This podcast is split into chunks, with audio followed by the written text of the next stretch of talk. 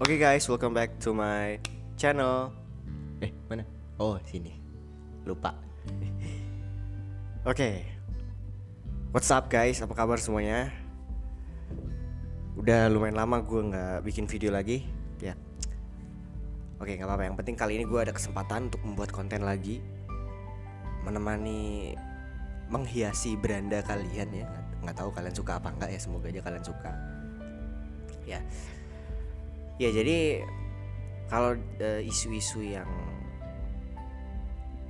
bukan isu ya kayak pembahasan yang paling sering gitu ya dibahas eh, di kalangan ya mungkin anak-anak anak-anak muda gitu. Tentang kan anak muda ini identik dengan mereka ini kritik gitu ya eh, mengingin memberontak atau menginginkan sesuatu yang bebas gitu. Jadi gue juga sih sebenarnya ya. Kita menginginkan kebebasan atau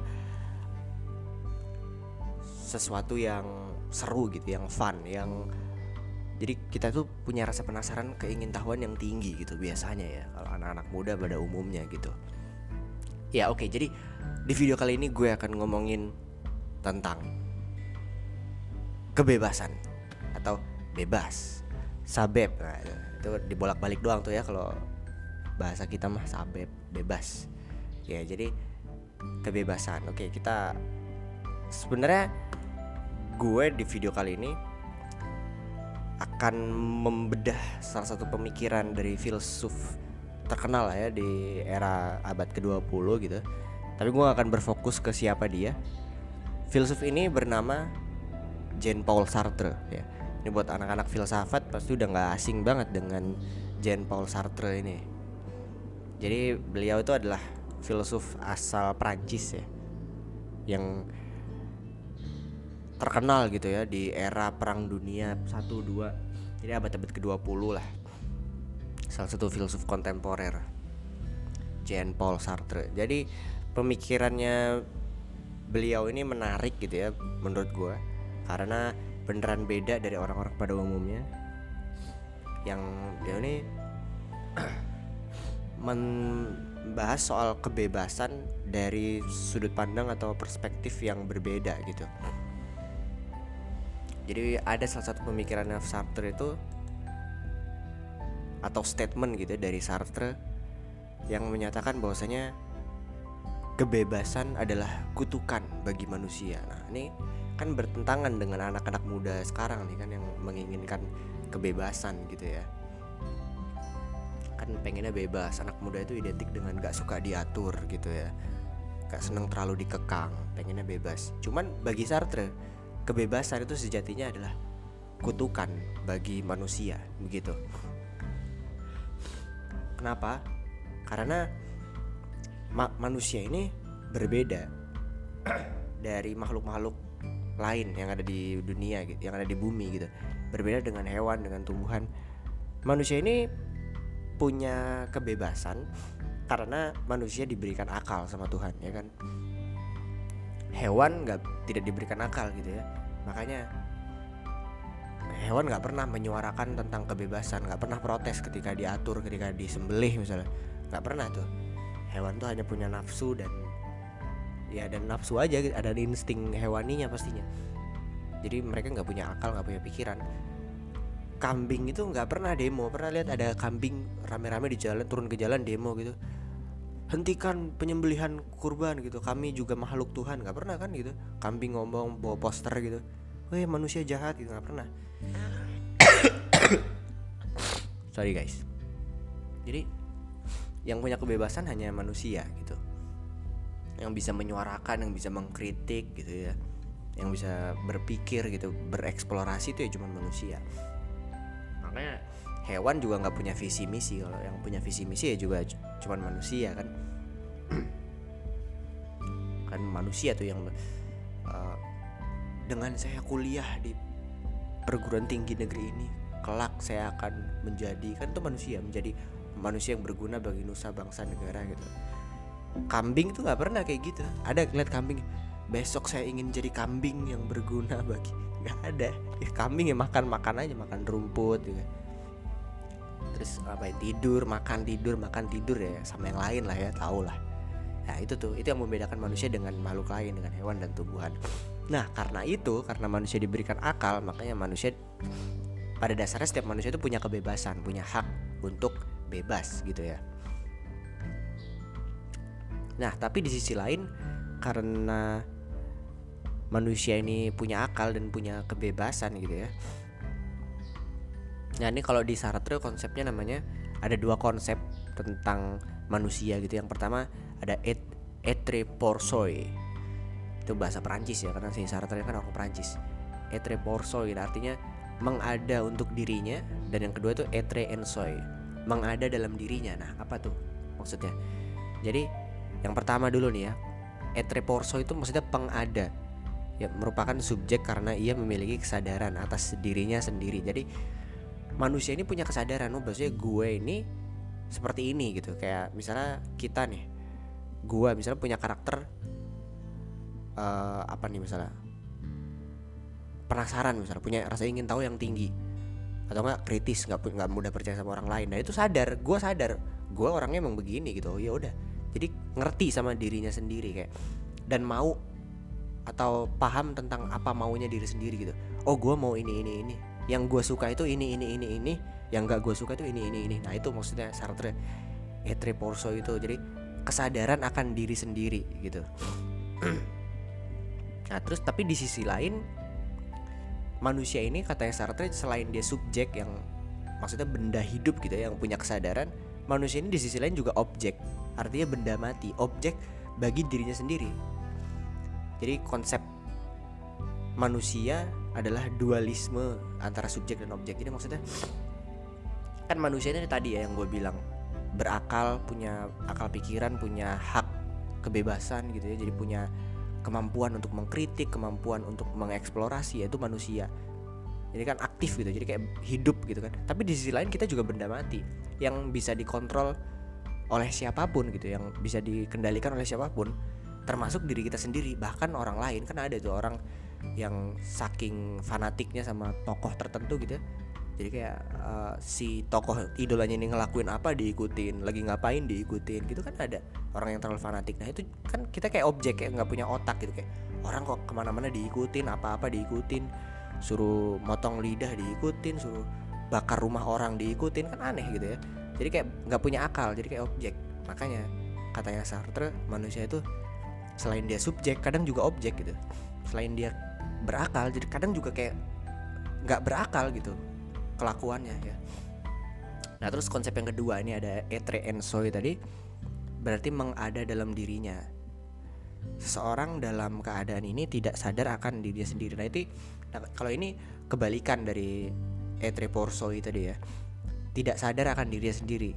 Jadi ya dia nggak kenal sama dirinya sendiri gitu. Ini lawan dari etre ensoi etre porsoi sorry.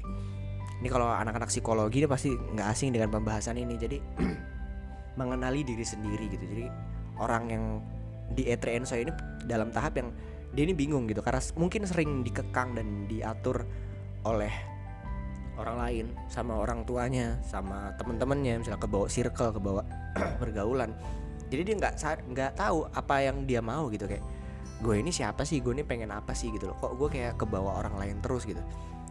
Jadi kayak orang lain ke timur dia ikut ke timur. Orang lain ke barat dia ikut ke barat. Dia ditanya emang emang kenapa lu ngikut mereka? Nggak tahu gue mah ngikut aja. Nah bisa gitu tuh. Jadi yang kalau ditanya ini gimana? Nggak tahu bebas gue mah ngikut. Nah itu tuh yang harus diwaspadai gitu ya jadi dia nggak bisa berbuat apa pun untuk dirinya sendiri. Dia cuma bisa dikontrol orang orang lain gitu dikontrol oleh lingkungan sekitarnya. Ya. jadi kalau di Leonardo da Vinci ini keluar dari Sartre ya. Kalau Leonardo da Vinci itu statementnya adalah aktivitas kerumunan. Jadi aktivitas itu nggak penuh kesadaran nggak ada awarenessnya gitu. Aktivitas kerumunan itu apa maksudnya? Ya orang-orang di sekitarnya masyarakat sekitarnya ngelakuin ini ya dia ikutin aja gitu nggak punya kesadaran kenapa dia ngelakuin ini untuk apa? Intinya asal ngikut aja. Jadi kalau ditanya kenapa kamu kayak gini? Kenapa kamu misalnya milih uh, calon A misalnya? Ya karena tetangga saya keluarga saya milihnya calon A semua. Jadi saya takut nggak dianggap nanti ya udah saya bilang nah itu tuh bahaya. Jadi aktivitas kerumunan. Jadi ya intinya sih kalau bahasa kasarnya gitu ya kayak orang nggak punya pendirian lah gitu ya. Nggak punya prinsip. Jadi asal ikut aja. Nah itu etre and soy oke lanjut ya. Oke ini masuk ke tadi kita udah ngomongin uh, apa? Kebebasan gitu ya. Keistimewaan manusia kebebasan kutukan manusia makhluk berakal. Jadi karena manusia makhluk berakal manusia bisa punya kebebasan dan punya keinginan untuk bebas gitu ya.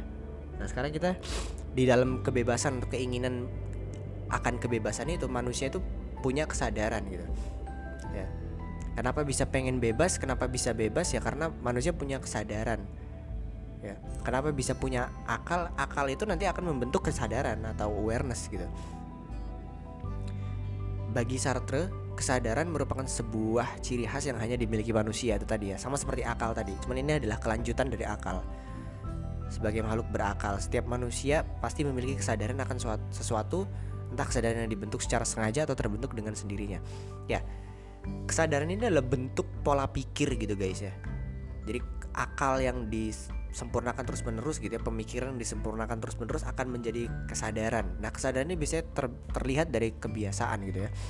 Misalnya orang yang sejak kecil dididik sama orang tuanya untuk uh, bicara sopan gitu sama orang yang lebih tua atau siapa siapa siapa pun gitu ya nggak pokoknya nggak boleh ngomong kotor dididik sama orang tuanya kayak gitu dari kecil. Jadi dibentuk tuh pola pikirnya kamu tuh nggak boleh ngomong ini ini ini ini.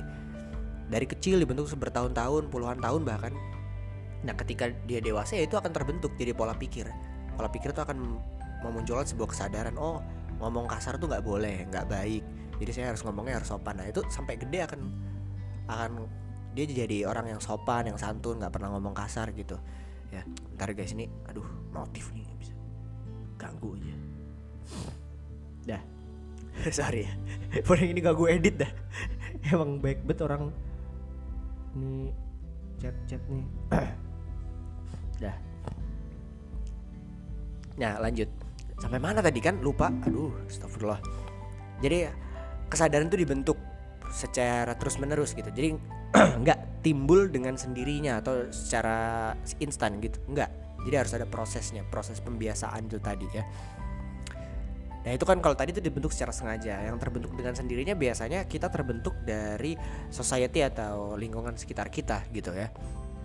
Karena lingkungan sekitar kita tuh pasti mempengaruhi karakter kita. Misalnya kita bergaul atau tinggal besar di lingkungan yang seperti apa itu akan ngaruh ke bawah ke diri kita.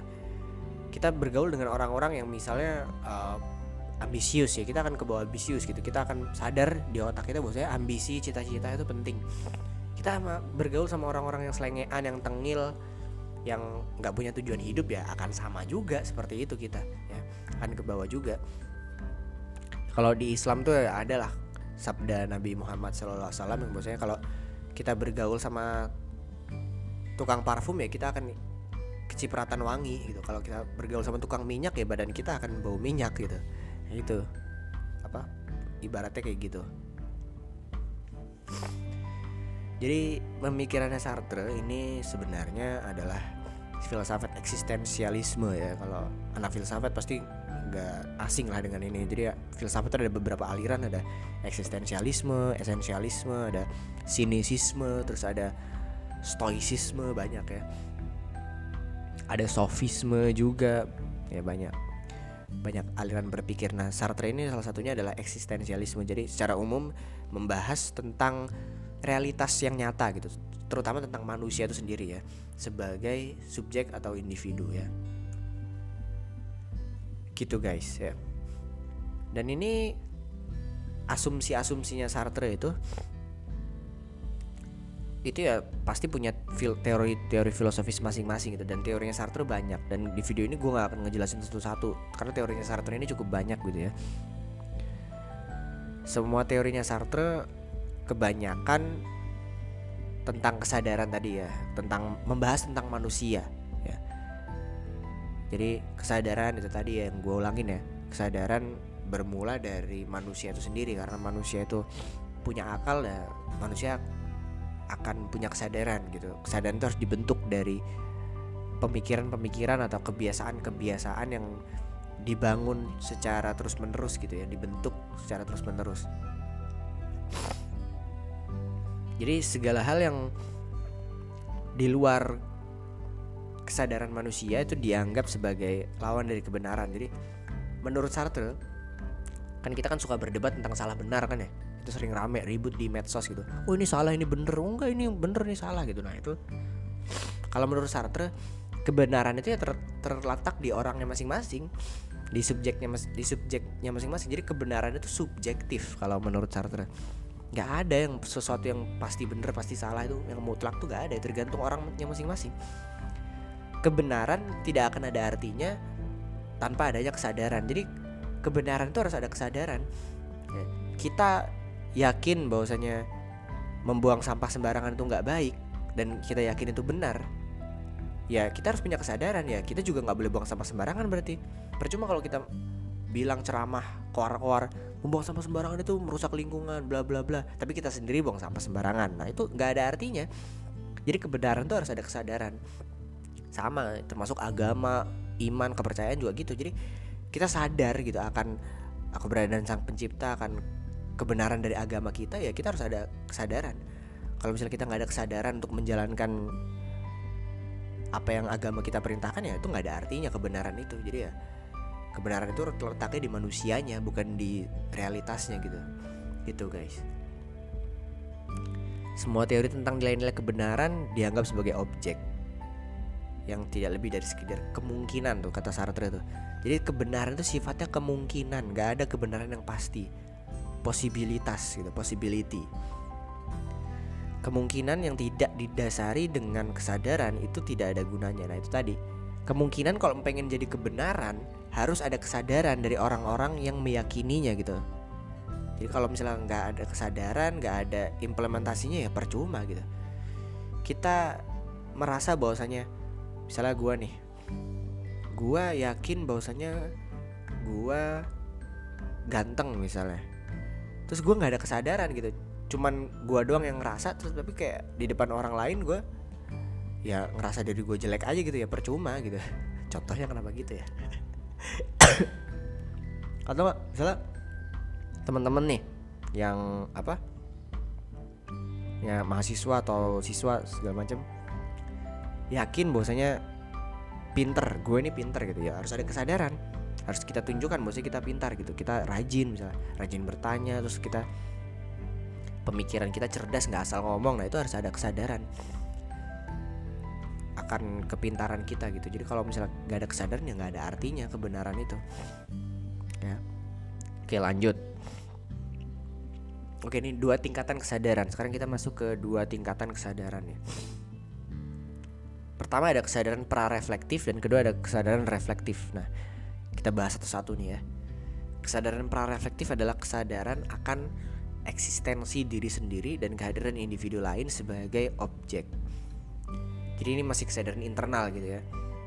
Jadi kesadaran akan keinginan atau ego diri sendiri. Gue tuh maunya ini, ini, ini. Gue sukanya ini, ini. Tadi udah sempat kita singgung di pertama, di, di bagian pertama tadi. Jadi kesadaran ini sering kali diartikan bertentangan dengan kesadaran satu individu dengan individu lain. Nah, biasanya emang tabrakan ya kesadaran itu atau pola pikir lah ya kan kita suka beda pendapat, beda pandangan sama orang lain, entah sama teman kita, keluarga kita, siapa pun. Nah, ini kadang menimbulkan sedikit bentrok atau pertentangan gitu. Nah, ini namanya kesadaran pra-reflektif. Jadi kita masih fokusnya ke diri sendiri.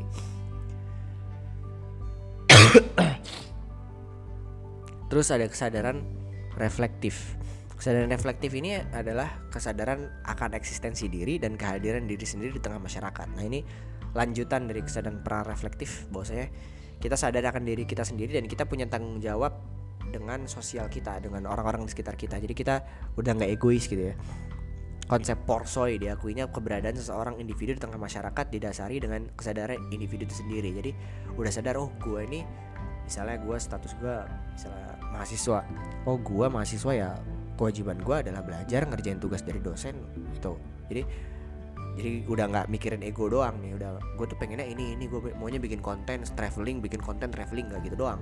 Jadi gue ada tanggung jawab lain oh gue harus ngerjain tugas gue harus nulis gue harus bantuin orang tua misalnya gue harus bantuin teman gue yang kesulitan. Nah itu udah punya kesadaran untuk orang-orang di sekitar gitu. Nggak cuman ke diri sendiri.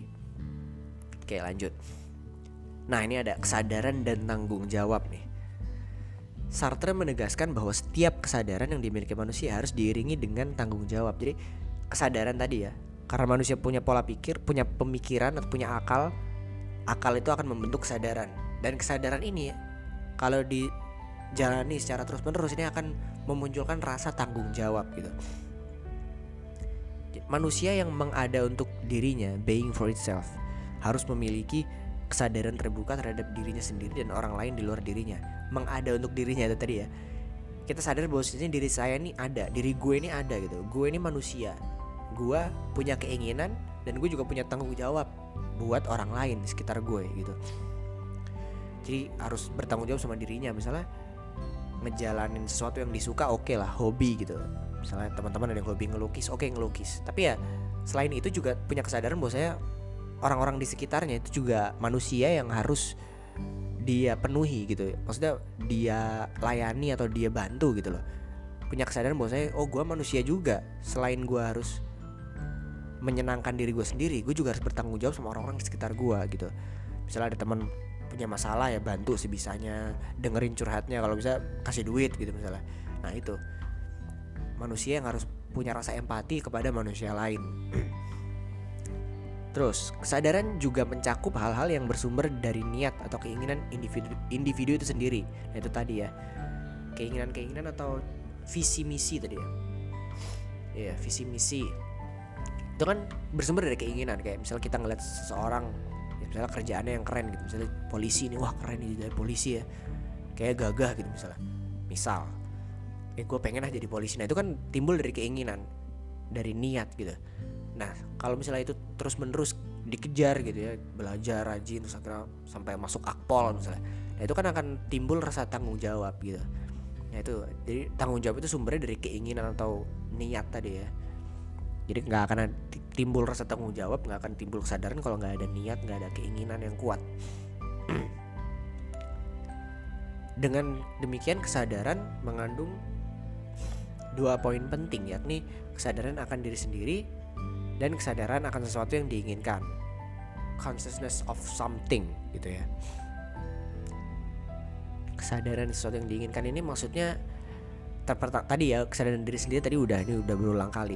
Kesadaran akan sesuatu yang diinginkan jadi maksudnya kenapa sih gue pengen ini? Kenapa sih gue pengen meraih ini tuh harus ada alasannya? Jadi kenapa gue pengen jadi misalnya teman-teman yang cewek pengen jadi pramugari misalnya. Itu harus ada alasannya apa alasan jadi pramugari? Gue nggak tahu misalnya. Carilah. Harus ada alasannya harus ada motivasinya. Gue pengen banggain orang tua.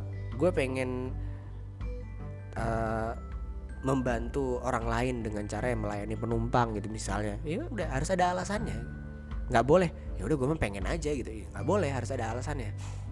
Harus ada kesadaran akan sesuatu yang kita lakukan atau yang kita pilih gitu gue misalnya nih gue bikin konten ini harus ada alasannya. Ya gue pengen menginformasikan sesuatu yang berguna aja buat orang lain gitu yang yang bisa menambah wawasan yang bisa menginspirasi gitu yang bisa memotivasi daripada gue ngisengin orang mulu gitu ngeselin orang mulu ya sekali-kali lah gue gue bikin orang jadi nambah ilmu gitu. Meskipun gue juga kurang ilmu sebenarnya.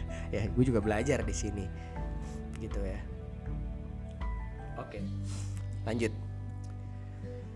lumayan banyak nih ya pembahasan kita kali ini. Terus ada yang terakhir nih, gue tambahan dari gue. Ada konsepnya Sartre itu namanya bad faith atau itikat buruk. Jadi asumsi pertama dari bentuk penipuan seseorang terhadap dirinya sendiri. Jadi keyakinan gitu ya, faith itu. Misalnya berbohong kepada diri sendiri gitu ya jadi ini bentuk menipu atau membohongi diri sendiri. Misalnya kita pengennya A kita tolak itu. Atau enggak misalnya kita punya memang punya kejadian tertentu di masa lalu kita terus tapi kita menolak hal itu. Oh enggak itu nggak pernah kejadian kok. Nah itu kadang yang justru bikin merusak diri kita sendiri gitu ya. Merusak kepribadian kita tuh justru hal-hal ini seperti ini kayak bad faith ini kalau di teorinya Sartre. Berbohong terhadap diri sendiri merupakan bentuk nyata dari kurangnya kesadaran dan tanggung jawab seseorang terhadap dirinya sendiri. Berbohong terhadap diri sendiri, iya bener.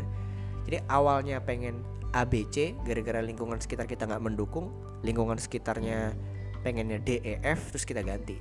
Padahal pengennya ABC dari awal. Nah itu kan membohongi diri sendiri dan itu akan merusak diri sendiri, akan merusak kepribadian gitu kalau menurut Sartre. Kebohongan yang dibahas Sartre di sini tuh tidak hanya kebohongan langsung yang diucapkan pada dirinya sendiri, tapi juga kebohongan dengan cara menghindari atau menyembunyikan kebenaran tentang diri sendiri. Nah itu tadi misalnya punya masa lalu yang buruk tapi disembunyiin, ditentang gitu, menentang, nggak mau menerima. Oh enggak, gue nggak pernah kayak gitu kok, gitu. Enggak, enggak itu bukan gue kok misalnya.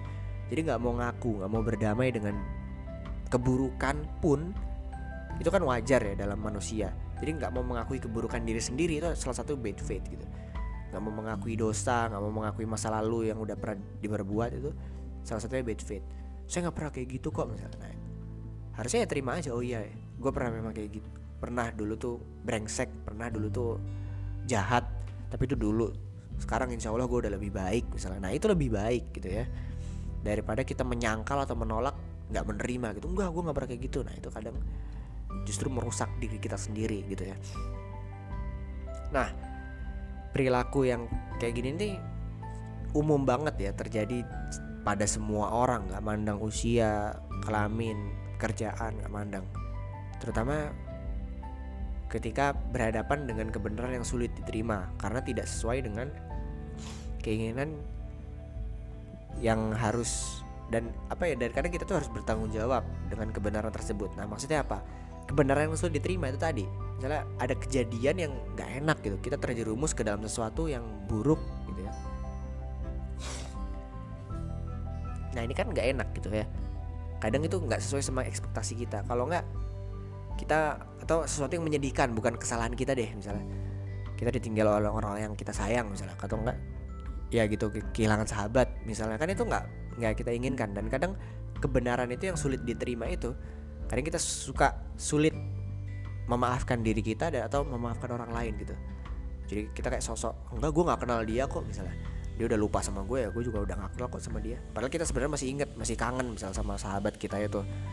Nah itu tuh yang kebenaran yang sulit diterima dan harus bertanggung jawab atas kebenaran tersebut. Maksudnya harus menerima. Mau kita sedih ditinggal orang yang kita sayang tinggal sahabat ya udah harus terima. Mau gimana lagi gitu? Keadaannya udah seperti ini. Kita mau maksa dia untuk balik juga percuma kadang mungkin ada keadaan atau sesuatu hal yang nggak memungkinkan untuk dia kembali gitu atau memang dia dasarnya udah lupa aja sama kita gitu udah nggak tahu diri misalnya ya udah. Kalau kita ratapi terus kita sedihin terus kita bikin nangis terus ya udah. Jadi kita di situ-situ aja kan. Makanya itu harus bertang maksudnya Sartre harus bertanggung jawab atas kebenaran tersebut ya udah. Kita harus tetap jalanin hidup gitu ya udah. Mau gimana lagi? Gue juga punya visi misi lain punya tujuan lain ya udah harus gue jalanin terus. Meskipun berat ya udah gue harus uh, harus usaha lah gitu. Jadi gitu guys intinya. Nah itu dia. Kebebasan. Manusia ini makhluk yang menginginkan kebebasan. Nah tapi kadang-kadang kita juga bingung dengan kebebasan itu sendiri kan. Kan kita nggak mau diatur nih. Kita pengen bebas tanpa kekangan siapa pun pengen bebas. Nah karena bebas kan lawan kata dari tidak bebas. Kalau tidak bebas berarti diatur. Nah bebas artinya tidak diatur. Karena kita nggak diatur kita kan bebas milih. Nah kadang dengan kita bebas milih itu kita bingung mau pilih yang mana ya gitu. Karena bebas nggak ada yang ngatur ya nggak sih? Gitu jadi. Oke okay guys mungkin segitu dulu video gue kali ini ya. Thank you banget kalian yang sudah menonton mendengarkan baik di IG maupun di podcast gue. Terima kasih banyak, semoga bisa bermanfaat buat kita semua, buat diri gue juga pastinya. Oke, sampai ketemu lagi di episode berikutnya, di video-video berikutnya di channel gue. Thank you semuanya, bye. See you guys.